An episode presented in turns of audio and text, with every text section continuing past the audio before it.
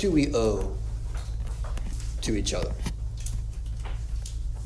What do we, what do we owe to each other? That's the central question or of the, of the thematic center of one of my new favorite shows on NBC, The Good Place. Highly recommended. But in reality, this question of moral philosophy was coined by a philosopher named T.M. Scanlon. And he wrote a book on this subject. And in the book, he suggests that what we owe to one another is the very best of ourselves. We owe to one another the very best of ourselves for the very best of others. The reason why we owe this to one another is because we are in community with one another, relationship with one another, which is to say, we all share a common identity, which is our humanity. So, this moral philosopher, who is to my knowledge not a believer, recognizes that because of our shared heritage in humanity, what we owe to one another is the very best of ourselves for the very best of others. But the church has a lot more in common than just our humanity, don't we?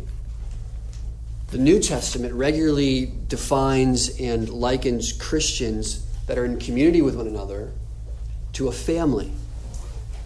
And the question that we can ask then is what makes a family unique?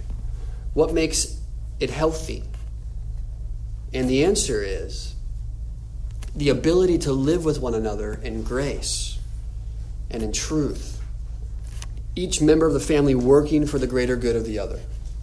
When we think of a healthy family, we think of somebody who is working and living in close proximity and relationship with others for the good of that person. Someone greater than themselves. That's what a healthy family is and does. So when Paul tells the Ephesians that God has called each one of them into a family and into a united community, for the sake of the glory of God, which we saw last week. What does he then intend that community do? Well, he intends that the Ephesians strive to live out and maintain that unity in Christ through gospel faithfulness.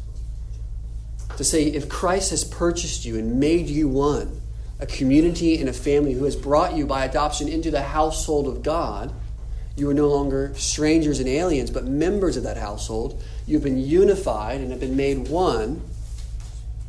You must strive to live out and maintain that unity which Christ has secured in gospel faithfulness. It is precisely because we are a family that we must do then the hard work of working for one another, of working for one another's good, for one another's edification for one another's godliness. We must do this hard work of working for one another's good if we are to serve the true purpose for which we were created as a community, as a church. And the preservation of this unity does indeed require hard work at times. If you've been with us for the past year or two years, you know the need of the hard work that maintains unity and peace in the body of Christ.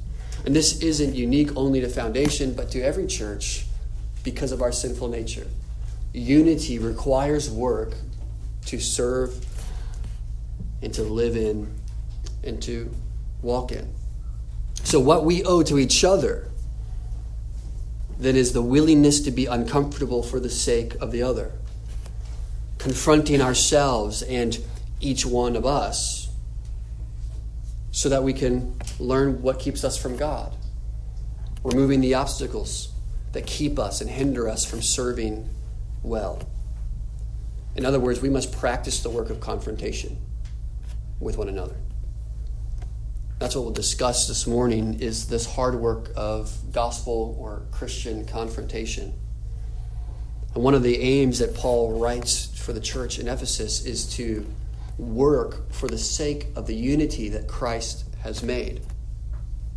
Because you are a family, you must walk in a manner worthy of that calling. as members of the household, here's the main idea if you take notes this morning. As members of the household of God, we are called to love and serve one another by confronting sin and other such hindrances to our growth in godliness. And we are to receive and welcome such biblical confrontation with gratitude. As members of the household of God, we are called to love and serve one another by confronting sin and other hindrances to our growth in godliness, and to receive and welcome such biblical confrontation with gratitude. Paul instructs the church in Ephesus and us this morning to walk in that same manner. And why is this work of confrontation necessary, as hard and difficult and as messy as it may be? Consider chapter 2, verse 14. For he himself, that is Christ, is our peace, who has made us both one, and has broken down in his flesh the dividing wall of hostility, by abolishing the law of commandments expressed in ordinances, that he might create in himself one new man in place of the two, so making peace, and might reconcile us both to God in one body through the cross, thereby killing the hostility. Paul says in chapter 1 God predestined us for adoption. He's called us into relationship with Himself through Jesus. And He's brought those whom He has called into community with one another. And the differences that normally would divide us in Christ have been leveled. And in the place of two or three or ten different people, there is actually only one created in Christ, the body of Christ, unified. Paul says this was the purpose for which you have been gathered together in your community and as a church. It's therefore the work of confrontation will be necessary to preserve that unity which Christ secured in his death. It's one thing to desire it, and it's another thing to work for it. I think we're really good at talking about what we want, not so good about working for it. So when we consider Paul's words in chapter 2, 14 through 16, we need to understand that we undermine the gospel. We undermine the gospel and the purpose for which Christ died when we fail to confront one another and receive confrontations from others. We choose rather to despise actually what Christ died to create a community for God and for Himself because we will not welcome confrontation or we will not confront others. And what is this community that Christ has made in his flesh? Community, really, practically, is the path that we place ourselves on with others for the sake of confrontation, which leads to other graces. You're here this morning because God has called you into a community and into a context in which you will flourish and grow because others can walk alongside of you. If it wasn't the case, we could all have individual churches of just one. We could spend time on our couches in the morning reading our Bibles instead of coming together to learn and grow. But a community exists so that we can confront one another in grace and in love, which leads to growth. That's what Christ died to bring us. We must confront one another. Let me give you a definition for the rest of the sermon of what biblical confrontation is so that we understand what we're aiming for. What is biblical confrontation? Biblical confrontation is the loving act of one Christian to another that seeks to identify sin or other important areas for growth by bringing biblical truth to bear on an area of concern, aimed at the increase of spiritual maturity and godliness in Christ's likeness for the glory of God. Read it again. Biblical confrontation is the loving act of one Christian to another that seeks to identify sin and other important areas for growth by bringing biblical truth to bear on an area of concern aimed at the increase of spiritual maturity and godliness in Christ's likeness for the glory of God. We can see in Paul's words that's the purpose for which we were brought together. In chapters 3 and 4, he'll tell us that that unity and that coming together and that working of our relationships and in confrontation is meant to glorify God, to magnify his presence, and to display the glory of God, not only to each other and to our nations, but to the heavenly places. And beyond that, this unity in the work of confrontation in living out of the reality that Christ has made in his flesh one new man is the need to grow in maturity and unity for one another and with one another. And he's given us gifts and the ability to walk in faith to do that well. And so, biblical confrontation means that we just simply live with one another for the sake of the others. To borrow from the moral philosopher quoted earlier, to give our very best for the very best of others. That's what biblical confrontation is. We need to understand, though, that this is hard. Maybe you've been in the case where you've been confronted and it wasn't done graciously or lovingly, or you didn't accept it readily, resisted it, and defended yourself. Or maybe you've tried to confront others and found that you were ill equipped to do that well, or were rebuked or rebutted. Confrontation is important to the work of unity which Christ died to preserve. And we need to recognize before we go about confronting others that we ourselves first need to be confronted. Of course, there's no clearer example of universal equality in the Bible than when Paul tells the Romans in chapter 3 that we have all fallen short of the glory of God. So, therefore, if we are going to be the sort of community that yields flourishing Christians and service to God and others, we must first acknowledge our own inescapable need of confrontation. Why do we need to be confronted? And why do we place ourselves in a community where we would allow ourselves to be confronted? And why did God save us and bring us into relationship in a church with people who are supposed to lean into us and confront us? Because we need it. Because our sin prohibits us from pursuing unity. It needs to be called out, and it needs to be cut out. We have all fallen short of the glory of God, and therefore, to be the sort of community that yields fruitfulness and faithfulness and biblical unity, and in service to God and to others, we have to acknowledge our need for confrontation. But this willingness to be confronted will come at a price for us. The price is vulnerability, and the price is discomfort. It is never comfortable to be confronted, to be called out, even in love and in grace. It always requires vulnerability and humility to welcome and to allow others to speak into our lives and to be confronted. Recognizing then our need for confrontation and then moving purposefully toward one another in love and in letting others into our heads and into our hearts and into our lives is going to be vital then to a healthy family, although it can be incredibly hard we must understand our own need to be confronted. Otherwise, we will not confront others well. This is an extremely difficult task. Why is it so difficult for us to do this? I think C.S. Lewis puts it well. He says, To love at all is to be vulnerable.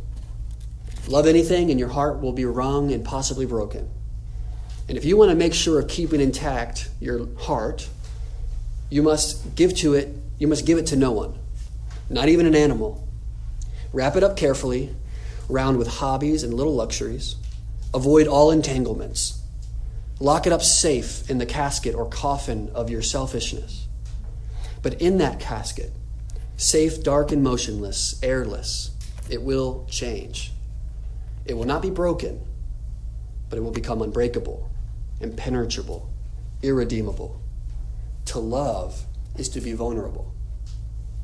You see that C.S. Lewis is picking up on this idea that Paul describes to the church in Ephesus?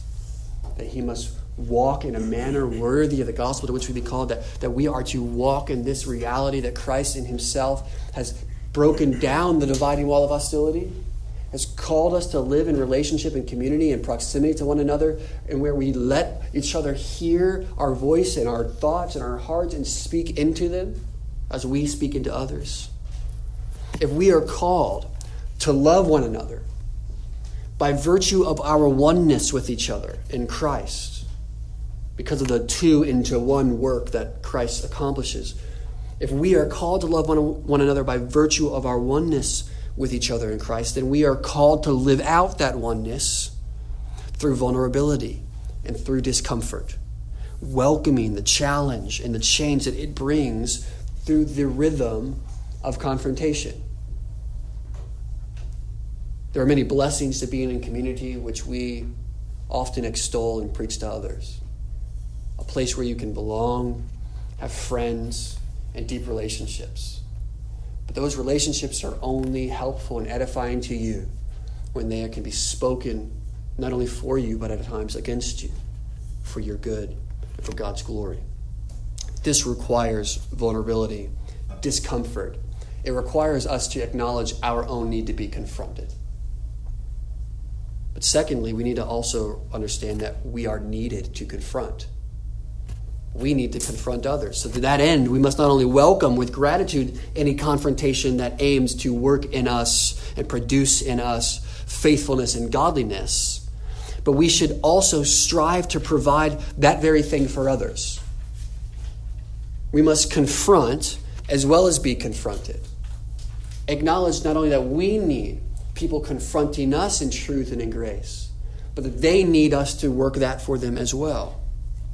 Now, to be sure, this doesn't mean that every interaction with each other is going to require some sort of moral poking and prodding, the airing of all of our grievances, or the grasping for the, the Pharisaical straws of our nature. But rather, this means that we are going to always be aiming for the good of other people, for the greater good of God's glory. And our coming, sometimes as a friend, not an adversary, but our coming against one another is for their good. The Bible says, faithful are the wounds of a friend. Faithful are the wounds of a friend. There is such a wound that friends can inflict upon one another that is for our good. And the Bible calls that brother, that friend, that sister faithful upon the inflicting of that wound. This does what God Himself does. Hosea in chapter 6 tells us that God strikes us down, He tears us down in order that He might heal us, in order that He might revive us and build us again, and allow us to be pressed hard into Him because of His work. He comes against us in chastisement and discipline and judgment, and sometimes He has to speak and confront us in our sin, but it is done in love as a father to a child. Therefore, we also must confront one another. So, healthful and healthy confrontation will always be modeled and motivated by love, both for God and for others. Again, think back to this idea of a family. Healthy confrontation is essential in a family, right? A family couldn't be sustained without some form of confrontation. Sin cannot hide for very long in a family. And sin cannot remain in a family who is genuinely committed to one another's good. Case in point, a couple days ago, I made chicken for dinner. Cut it up, gave it to a plate for to eat. She normally loves chicken. She decides, as I'm in the kitchen doing something else, that she's going to drop the pieces of chicken behind the couch and pretend like she's eating it so she can get dessert. And she got away with it. I didn't know. I was very impressed. Great job. Here's ice cream. The next day, we're cleaning. Brittany looks behind the couch and sees a pile of chicken on the ground. She says, Why is chicken here behind the couch? And immediately I knew, okay, Tinley was deceptive. Sin cannot go unchallenged and unnoticed in a family. At least because we live in proximity to one another. And my foot's going to step where you hide your chicken, proverbially speaking. She may have gotten away with it for an evening, and there may be times where she gets away with things completely. But sin is not the sort of thing that goes unnoticed in a family who is genuinely committed to one another. Sin comes to the surface. And in a family who loves one another, sin will not remain. It was then incumbent upon me as father and parent to confront Tinley because of her sin. And that although she felt like she got away with it and she got the temporary blessing of dessert that evening, she would no longer be allowed to have dessert for the rest of the week. And that she not only lied to me, but God also knew she was deceptive. And we worked through this idea of confrontation because sin cannot go unnoticed, cannot be hidden, and will not remain in a family who's genuinely committed to one another. Confrontation really is just a natural act of a family who lives in relationship with one another. It's a way that we keep peace in the family day in and day out. The next day, although she lived with her consequences of no more dessert, it also means that I was able to, since I forgave her following our confrontation, to move toward her in love. This is how the family is able to make peace each day. So, how can we then, as a church family, embrace this idea? we also lean in, not out. And by leaning in and not out to one another, into proximity, by allowing our feet to step where we may hide our sin, by leaning in and not out, we will place ourselves in the path of others for our good. Do you see this, the logical consistency when we are in each other's lives? Like a family sin cannot go unnoticed for long? that it will come to the surface, that a loving friend or brother will draw it out of you, and the Spirit at work in you will bring you to confess it. Sin will not remain, and that would be hidden. We lean into one another, not out. We place ourselves in the path of others for our good. We allow the, the water of Christ's fraternal love to flow naturally to our hearts. And all the cracked walls of fatigue and disappointment and discouragement and anger and jealousy and hostility are revived and are restored. And love and community results. That's the idea of family and of unity that Christ has purchased and secured for the church, that Paul reminds the church in Ephesus and us this morning that we walk in. So you need to be confronted, and I need you to confront me. You need to recognize your need for friends who will wound you and the need to be a friend to graciously wound others. Well, let's get a little practical then. How do we confront one another? This is really the, where the rubber meets the road. How then can we actually confront? I'm going to give you three steps. First starts with examination. You need to start confrontation with examination examination primarily of yourself. Matthew tells us, Jesus tells us in Matthew, that before we come against another brother or sister, we must examine and remove the plank from our own eyes before we point out the speck in another's. Examine yourself to make sure that you are not coming hypocritically. Examine your motivations that this is actually motivated by love for the good of those, per- those people or that person and for the glory of God. Our motivations may seem well intentioned in the beginning, but if real motivation, an examination of our motivation reveals that we have actually come because we've been hurt, then our confrontation won't bear much fruit. We also should examine the facts. Sometimes we confront somebody about something that we just don't know very much about. And so we need to seek to understand the situation better. Is this what really happened? Is this truly a sin? Do I really understand the situation? So it takes time to examine ourselves, our motivation, and the situation as it really is. Secondly, we need to take time for estimation. We need to estimate the overall importance of this confrontation. And we need to estimate the unintended consequences. What will be the result of me coming against this person? Even in love, will they receive it well? Are they in a place to hear it? Have I also been equipped to help them be part of the solution? This is the right sort of work.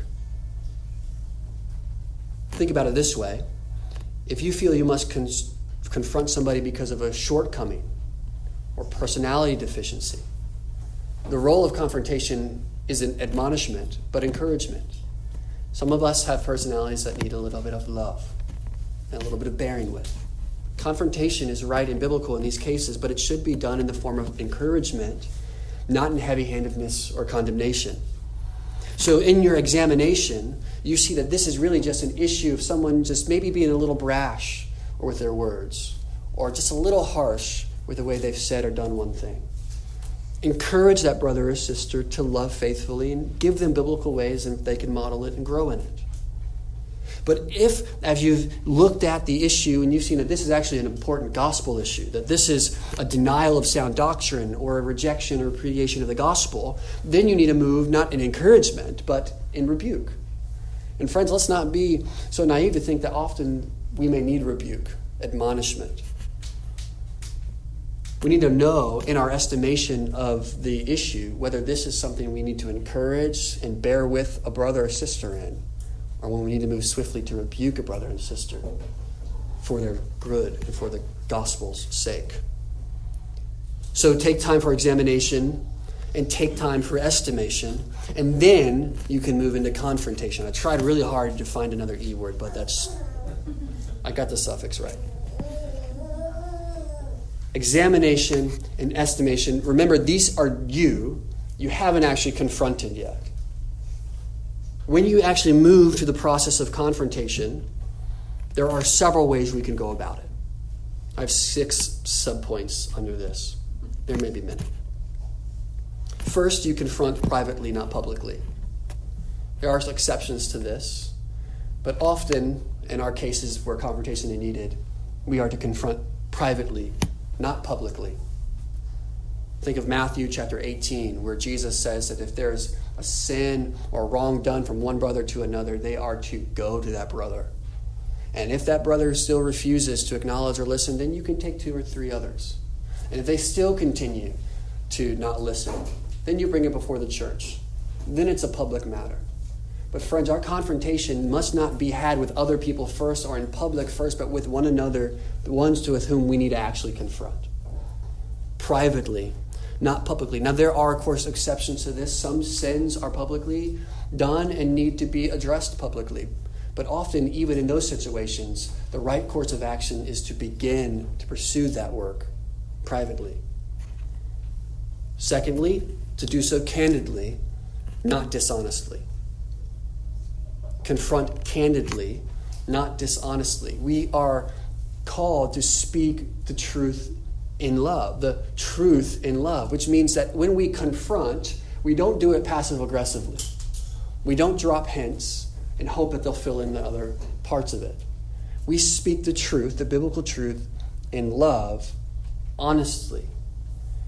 We don't beat around the bush and we don't soften the hurt, the offense, or the sin because when we when we try to mitigate that for the sake of maybe our own fear of rejection or not being liked, we actually do a disservice to the person we are aiming to confront. So be candid, be open, be transparent. Don't try to be holier than thou or almighty, but be honest. Don't be dishonest. Speak candidly. So, privately, candidly. Third, do so prayerfully, not impulsively. Prayerfully, not impulsively. The Apostle James says, Know this, my beloved brothers, let every person be quick to hear, slow to speak, and slow to anger. This may just simply give you the time to understand the facts of the situation before you confront and therefore not make a fool of yourself. But often, the more we pray over a particular issue and for a particular person, the edges of our confrontation are softened in the good way so that we can bring that confrontation more palatable for those who may hear it. You should move prayerfully. Sometimes this may be easy. You have a relationship where you can speak and say most anything. But sometimes, if it's a big enough issue, you can be racked by anxiety. Prayer helps you find the words and the right central idea to bring. Be slow to anger, slow to speak, but quick to hear. Do so prayerfully, not impulsively. Fourth, Confront biblically, not ignorantly. You may have opinions and preferences about how things ought to be done, about what's right and wrong, and they may more or less be loosely informed by the Bible. But when you confront another person in love for their good, you must do so knowing that you have Scripture to support you. And if you don't, you'll either lead a person into legalism by trying to bind their consciences to what you think may be right, or you may sear them off from hearing confrontation ever again. Do so biblically. We must use God's word as the track by which we confront one another. Think what Paul says to Timothy, 2 Timothy 3:16, the word of God is profitable for what? For teaching, reproof, correction, and training in all righteousness. So if you have to correct somebody, you don't do it because of your opinion, of your high taste or preference in doctrine or in personality tastes. You do it because the Bible has made a clear case for why things must be done. You can teach, correct, reprove, and train. And what's the result of such using of the biblical word? It's righteousness. So don't have your, your ignorance show by not quoting the Bible and being led by the Bible, but do so biblically. That's four. Privately, candidly, prayerfully, biblically. Fifth, graciously, not despairing, disparagingly.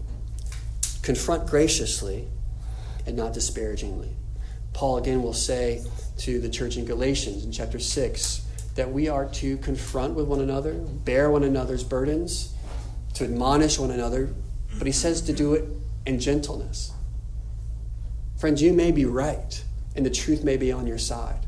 But what does Paul say to the Corinthians in chapter 13? He says, You can have all faith and all knowledge and all prophecy, but if you don't have love, it means nothing. If we don't move in grace and in love, not disparagingly, but graciously towards our people whom we love to, to, to serve, and we want to give this confrontation as a means for their growth, we must do so with gentleness, kindness, this means we're taking into effect the consideration of how they may respond, the particular words that they may respond rightly to. I may speak to one person differently than I speak to another. I may be more quick with Lucas because he's ready to receive me in a particular way than I am perhaps with John. We need to know each other well enough to know how we are to confront one another. That's confronting each other graciously. Sixth, we should do it immediately. Now, this isn't in contradiction to doing prayerfully and not rushing in, but if there is indeed an issue, and a sin issue, primarily one that prevents you from having unity in the body of Christ and breaking bread with one another, the Gospels tell us to move quickly to reconcile, to confront, and to make this right. Do so immediately, not slowly. Do so immediately, not slowly. Perhaps if there's a last one, it could be confront purposefully. Meaning that you're there not to simply drop confrontation off and then leave, but then to walk alongside that person for their good and their growth. We're not just deliverers of good news or bad news, but we're brothers and sisters in a family. So it's not simply my job to teach and to say and then let you go, but to walk alongside of you and we with one another in the growth that we have called and confronted each other to be about. So that's how we confront privately, candidly, prayerfully, biblically, graciously, immediately, and purposefully. But we must do so above all in light of the gospel. We must do this in light of the gospel. Remember, the whole reason that we are called to confront is because Christ, in his flesh, that is, in the offering of himself as a sacrifice and a substitute for the wrath of God against our sin, is the creation of a new person. And when we fail to do so, confront, love, and seek out the good of others, we undermine the very purpose for which Christ created us and the very purpose and reason for which he died we undermine the work that Christ did in giving his flesh as an offering to God. Christ, in his flesh, broke down the dividing wall of hostility. He has actually, in his flesh, overcome the obstacles that keep us from loving and serving one another. The fear that he has given us freedom from, so that we have no fear of condemnation or reproof because we know He has created brothers and sisters together who will not reject us. He has freed us from the sin, dominion over our life, where we can actually be free from sin and help others free themselves from sin. In fact, Christ Himself was hated in order that we could love and then be loved. Do you see how Christ's work actually makes it possible for us to biblically confront and grow with one another in grace and in unity? He allowed Himself to experience disunity with the Father because of the wrath of God poured out on Him and hatred by other men who were to worship Him but did not welcome Him in order that we may love and love others.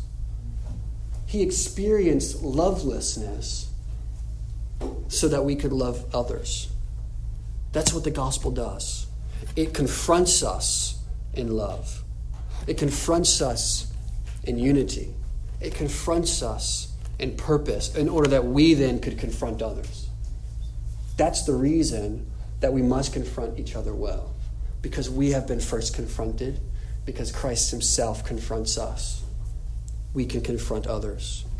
Remember, confrontation and confession and acceptance and reconciliation is at the heart of the gospel. It is what it means to believe the gospel, is to have our sins and our unrighteousness confronted with the holiness of God, to be at a loss for words and action of what we can do to ever make ourselves right with the Lord again, and then seeing God's free and gracious gift in Christ and his life, death, and resurrection that confronts us but offers us then hope and life and godliness.